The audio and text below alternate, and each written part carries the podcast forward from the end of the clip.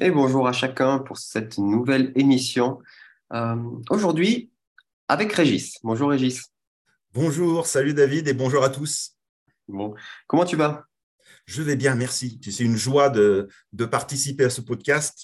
J'ai le sentiment qu'on est en train de développer quelque chose de très utile.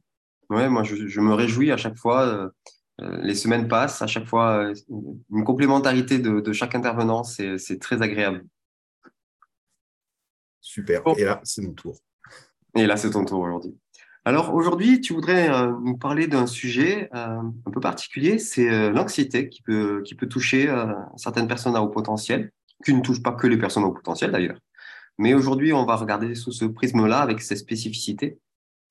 Est-ce que tu pourrais nous dire ben, d'où ça vient, quels sont les mécanismes qui sont à l'origine de, de, de, de ce sentiment, de cet état? Oui, très nettement. Euh, je m'y suis particulièrement intéressé parce que j'étais directement touché. Pour celles et ceux qui ont fait les tests, mm. euh, moi, on ne m'a pas donné de QI. On m'a dit vous êtes un, profil atypique, vous êtes un profil hétérogène. Mm. Et, pourquoi? Ben, Le commentaire qui était donné par la neuropsychologue, c'était euh, le niveau très élevé d'anxiété fait que les résultats ne sont pas tous probants. Mm. Voilà. Et cette anxiété, alors d'où elle peut venir? Ma conclusion, alors je ne suis ni neuroscientifique ni psychiatre, c'est mon expérience, l'accompagnement d'autres personnes, euh, les lectures et tout ce, qui, tout ce à quoi j'ai pu m'intéresser, mais il me semble que pour euh, les HP en général, dans notre développement de la toute petite enfance, nous utilisons avant tout l'intellect. Mm-hmm. Ça permet de comprendre énormément de choses. Ça peut induire des difficultés parfois parce qu'on comprend ce que les adultes pensent qu'on ne comprend pas. Oui. Le bébé, le bébé haut potentiel, se met à comprendre des choses. Les adultes se permettent de dire en disant de toute façon, on ne peut pas comprendre. Si celui-là, il est à part, il y en a peut-être que 2,7%, mais ce, ce type-là, il comprend. Mm-hmm. Et ce développement intellectuel fait qu'on va beaucoup moins s'intéresser euh, à la partie émotionnelle. Ou, ou, même en général à l'affectif. Hein. Dans l'affectif, je mets le pulsionnel, je mets les sentiments. On est beaucoup plus, on va vivre intensément. En général, il y a une, une hyper-excitabilité, comme dit Dabrowski, mais ça veut dire aussi une hypersensibilité. Donc, il y a quand même beaucoup, beaucoup d'émotivité. Mais cette émotivité, on ne la prend pas en compte dans le développement parce qu'on est dans la réflexion, Mhm. parce qu'on est dans l'analyse, parce que et, il faut reconnaître l'émotion, c'est pas facile à faire entrer dans l'analyse, quoi. C'est il y a certains spécialistes qui arrivent, mais bon, c'est rarissime. Et donc en général, quand on se développe comme enfant, on est centré sur la raison, et ça fait un gros décalage au fil des années qui passent. On a une une maturité intellectuelle qui est très en avance sur les autres, j'ai le souvenir dans l'église, en groupe de jeunes, d'avoir eu certains qui ont pu me dire plus tard. À l'époque, ils n'osaient pas me le dire en face, mais qui m'ont dit plus tard Nous, on se voyait tous adolescents, on avait l'impression que tu avais 30 ans. Mm-hmm. mais, et puis, d'un autre côté, euh, il y a des moments où les émotions prennent le dessus. Inévitablement, hein, on est fait comme ça. Et donc, euh, bah, par exemple, euh, si des valeurs profondes pas des, grandes valeurs théoriques, euh, éthiques euh, développées par un psy. Hein. Nos valeurs à nous profondes, si elles sont trahies, on est en colère. Et quand la colère arrive à un certain seuil, elle déborde. Mm-hmm. Sauf que comme elle n'est pas du tout connectée à notre raison, comme on n'a pas appris à gérer ses émotions, les émotions prennent le contrôle. Et là, on vit mal. On vit très mal. Et particulièrement si on a été éduqué. Alors là, c'est encore autre chose que le HP. Il y a toute une part. Euh, culturelle, culturelle, de culture familiale ou sociale, mais quand on est éduqué à retenir les émotions, quand à l'intérieur on est complètement bouleversé, on ne sait plus où se situer, mais il faut rien montrer, alors il y a un niveau de stress qui monte très très haut mm-hmm. et, et, qui va se transformer en anxiété parce que, parce que ça devient petit à petit un état permanent. On a le sentiment qu'on perd le contrôle, qu'il y a des tas de choses qu'on ne connaît pas, euh, on a l'impression que ces choses qui bouillonnent en nous, ben, ce n'est pas nous. Mm-hmm.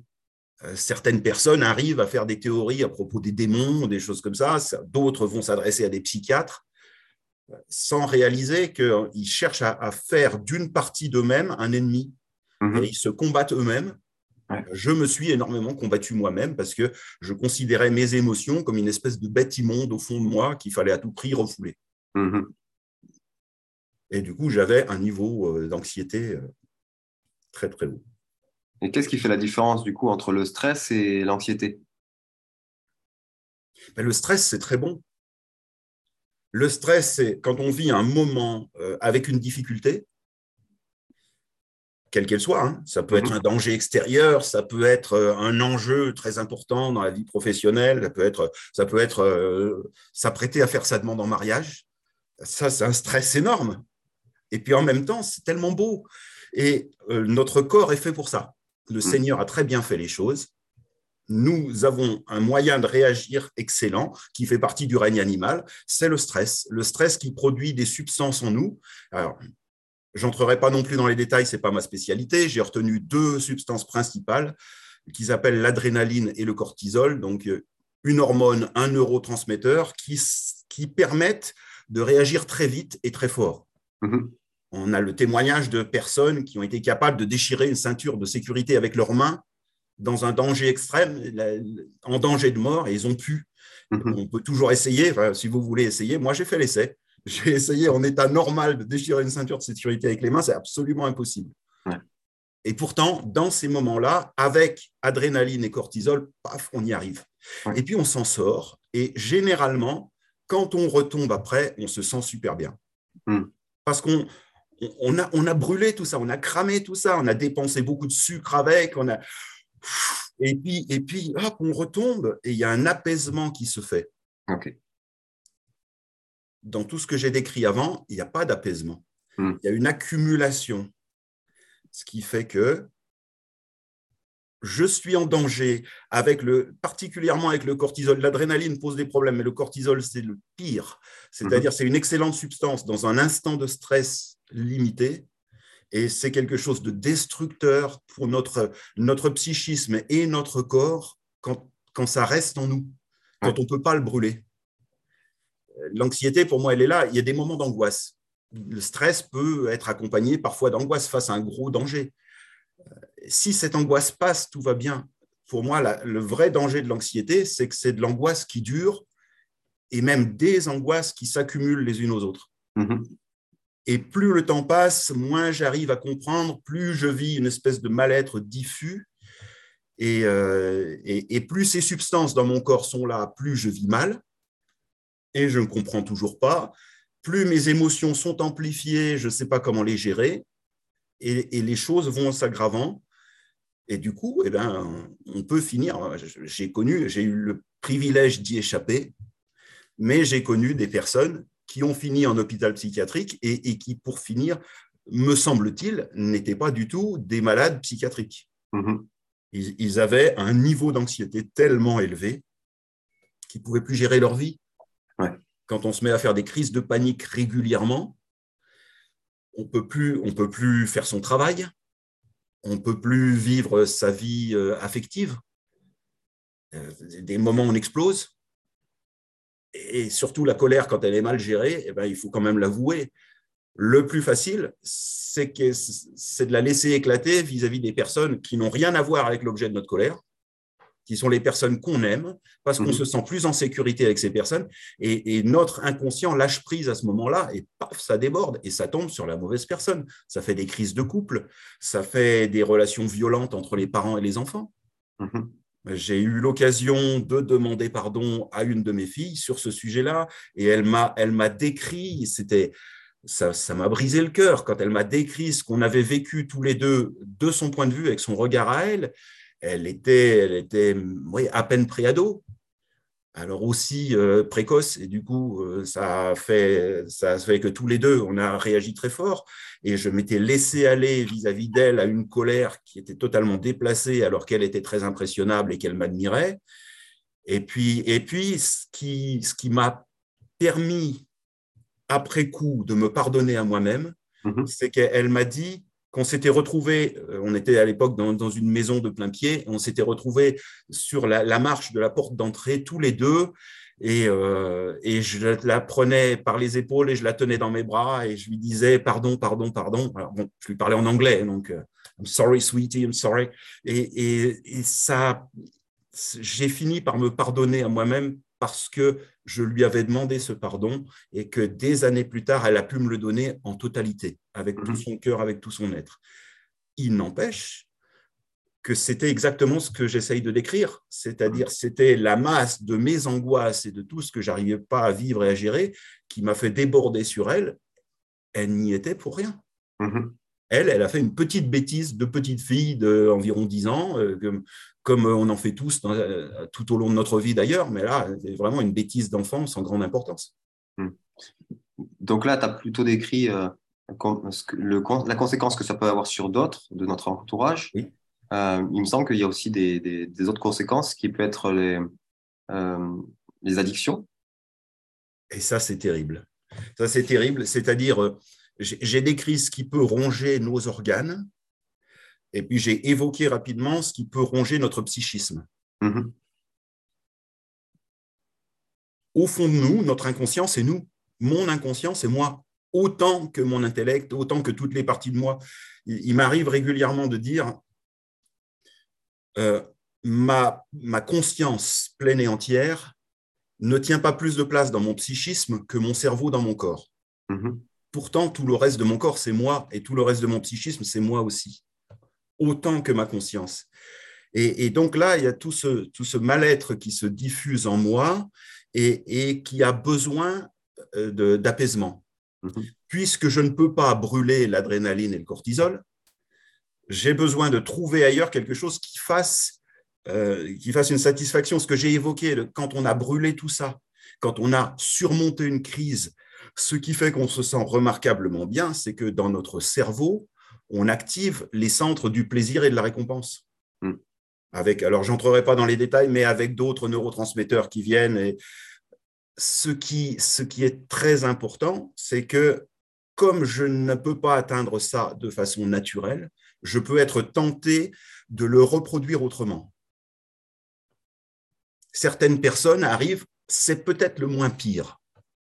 Franchement, ça peut faire des dégâts physiques, mais c'est peut-être le moins pire parce que ça permet de brûler le cortisol et, l'adrénaline. Il y a des personnes qui vont dans le sport à outrance, mhm. deviennent dépendants du sport. Alors qu'à l'inverse, on peut avoir d'autres dépendances. Euh, jusqu'au 3 janvier 2000, j'étais dépendant au tabac. Mhm. on peut être dépendant à d'autres choses, à l'alcool, à d'autres drogues de toute façon, il y a des tas de substances qui modifient notre psychisme et qui, en même temps, induisent une dépendance, une dépendance euh, chimique. Mm-hmm. Et puis, il peut y avoir d'autres dépendances.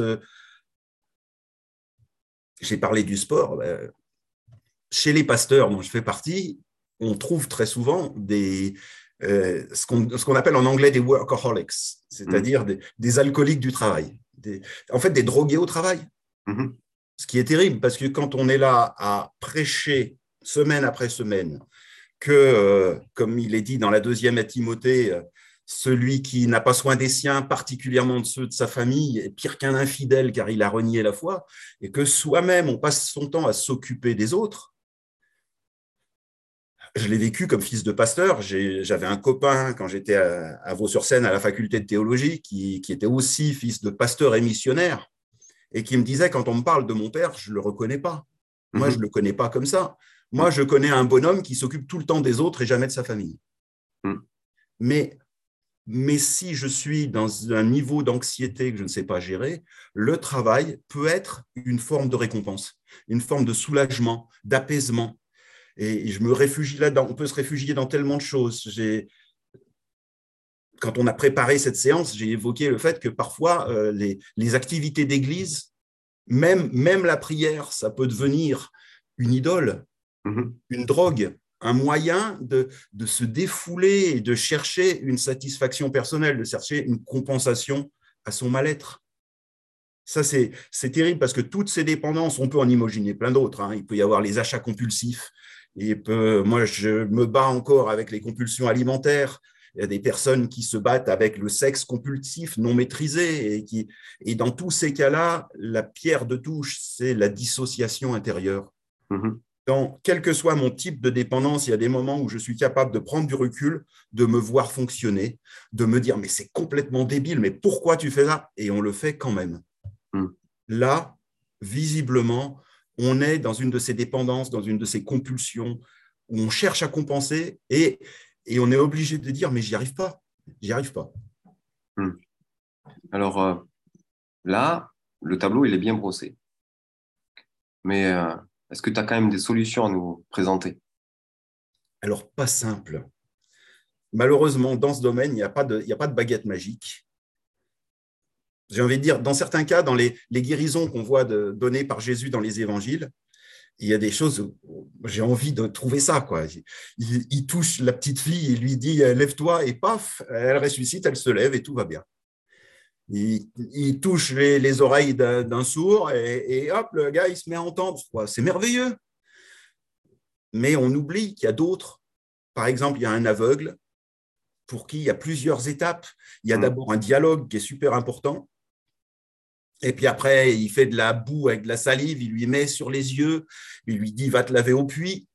Et l'aveugle revient, il lui dit Est-ce que tu vois? Il dit Ouais, plus ou moins, mais je ne vois pas tellement. Et puis il y a encore une autre étape après. Et enfin, au bout de ce cheminement, l'aveugle voit vraiment. Et pour la problématique que j'évoque ici face à l'anxiété, il faut travailler sur, euh, sur deux pieds. D'un côté, se reconnecter avec ses émotions, apprendre à réconcilier tout ce qui est pulsionnel, tout ce qui est émotionnel, tout ce qui est sentimental avec l'intellect. Mhm. Ne pas les opposer, ne pas être son propre ennemi, ça prend du temps, c'est parfois douloureux, ça peut produire de la honte, mais c'est indispensable. C'est oui, ça fait mal, mais euh, quand je me suis planté une écharde, ça fait mal aussi de la retirer. Si je la laisse, ça va être pire. Ben là, la même chose. Il y a des moments difficiles, douloureux, il y a des pleurs, mais on a besoin d'entrer dans cette maturité affective et rattraper la maturité intellectuelle qu'on a développée pour pouvoir vivre ensemble comme un tout, ne pas se laisser morceler, mais que toutes les parties de soi se retrouvent ensemble vraiment. Et puis de l'autre côté, il y a des techniques, il y a des méthodes, mais, mais j'ai envie de dire aussi, attention, euh, en général, tout seul, on n'y arrive pas. On a besoin de trouver des personnes, des personnes en qui on a pleinement confiance, mhm. des personnes qui peuvent nous accompagner sur différents chemins pour essayer de voir quelle méthode va nous permettre de surmonter nos handicaps. Mm.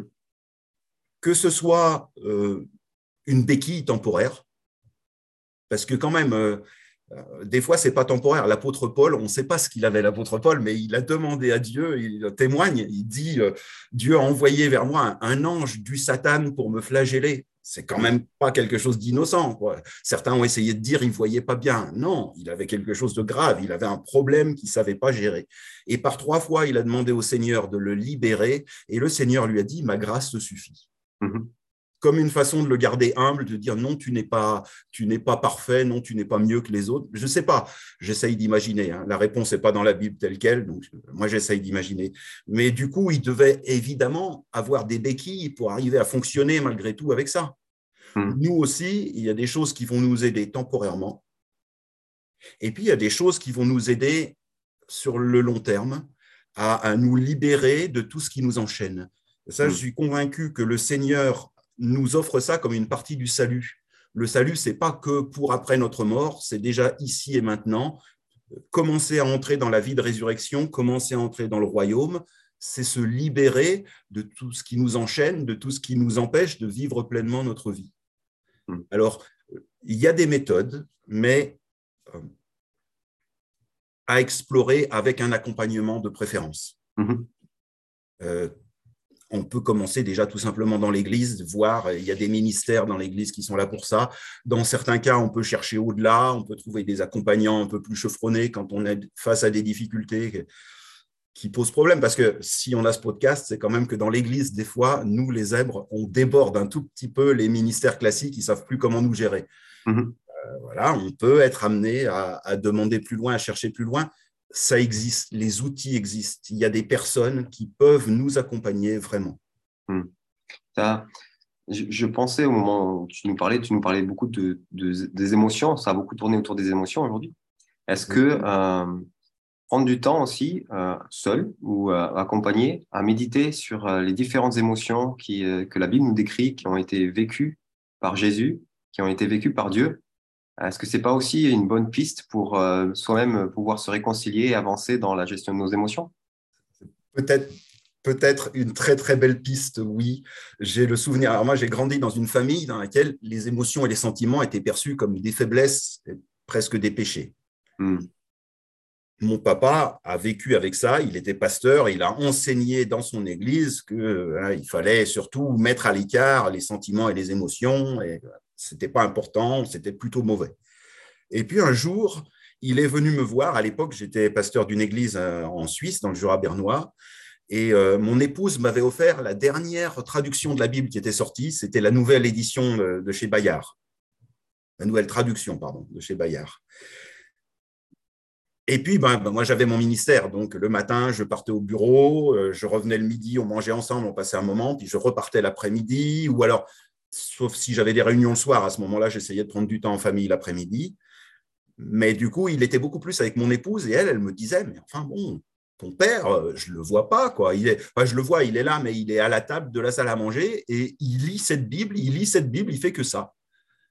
Et puis un jour, je suis rentré au moment du repas. Il m'a dit, avant qu'on mange, assieds-toi là.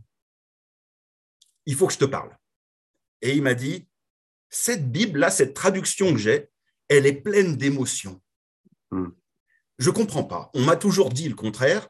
Mais alors maintenant, toi qui as étudié l'hébreu et le grec, eh ben, dis-moi, est-ce que vraiment la Bible est pleine d'émotions? Mm-hmm. Et, j'ai bien dû lui dire oui.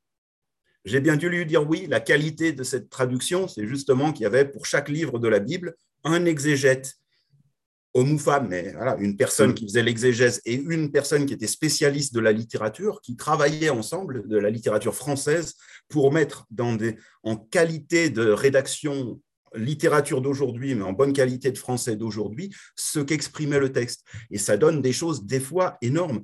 Il y a même, j'ai plus la référence en tête, à l'époque où j'étais à la faculté de théologie, Henri Blocher nous avait fait remarquer qu'il y avait un, apax. Un apax, c'est une chose qui arrive qu'une seule fois, euh, là, particulièrement pour nous dans la Bible, mais dans n'importe quelle langue.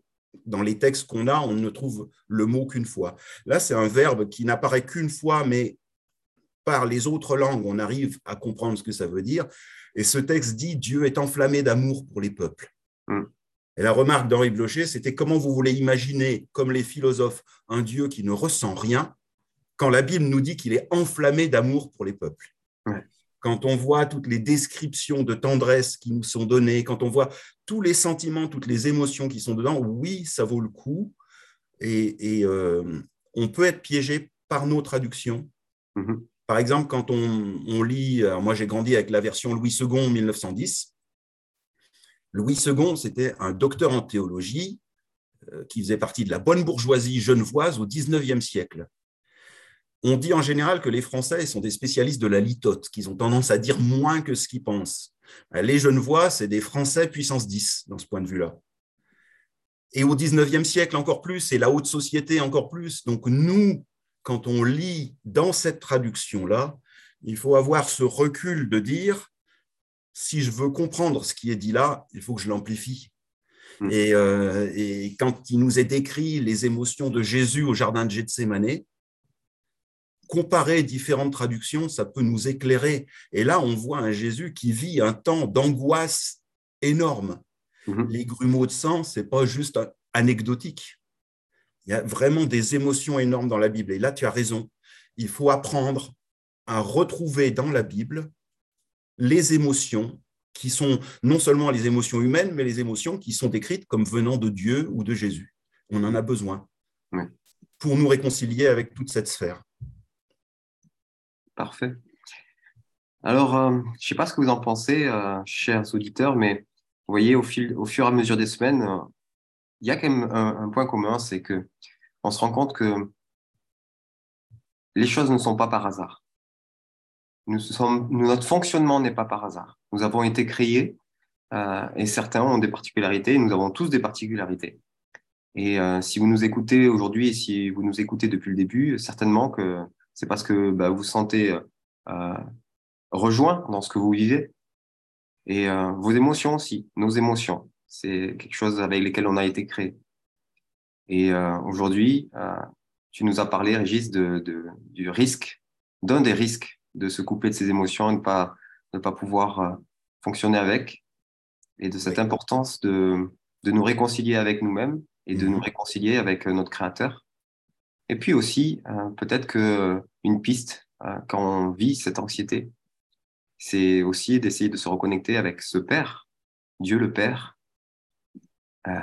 pourquoi vous inquiétez-vous? Pourquoi êtes-vous anxieux? Votre Père au, ciel sait de, quoi vous avez besoin. je crois qu'on a besoin de, pouvoir s'attacher et vivre cette réalité, d'être des enfants de Dieu, des fils et des filles qu'il aime, qu'il affectionne, parce qu'il a des émotions pour nous. Et peut-être aujourd'hui, oui, une prière toute simple, ça pourrait être de demander, euh, Père, montre-moi l'émotion que tu as envers moi.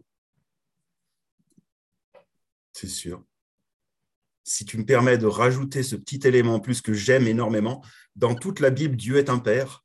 il y a mm. quelques rares passages, mais qui existent, où il y a une dimension maternelle qui vient en plus avec. Et, je raffole de ça. Pour ceux qui ont besoin de la dimension maternelle, je vous recommande de lire Ésaïe 66, vous verrez la façon de, au moment où Dieu dit vous serez consolés, dans Jérusalem vous serez consolés, il y a un glissement depuis Jérusalem vers Dieu qui dit Moi, comme une mère console son enfant, je vous consolerai. Hmm. il y a tellement d'émotions extraordinaires dans ce petit texte. C'est que quelques versets au milieu du chapitre 66, mais régalez-vous avec. Parfait. Merci pour ces devoirs, Régis. Je t'en prie. Et puis, euh, à très bientôt pour un nouveau sujet. À très bientôt, oui. Et merci à. Au revoir. Merci de nous avoir écoutés. Et puis, euh, rendez-vous semaine prochaine avec un nouveau podcast et un nouvel invité. Au revoir.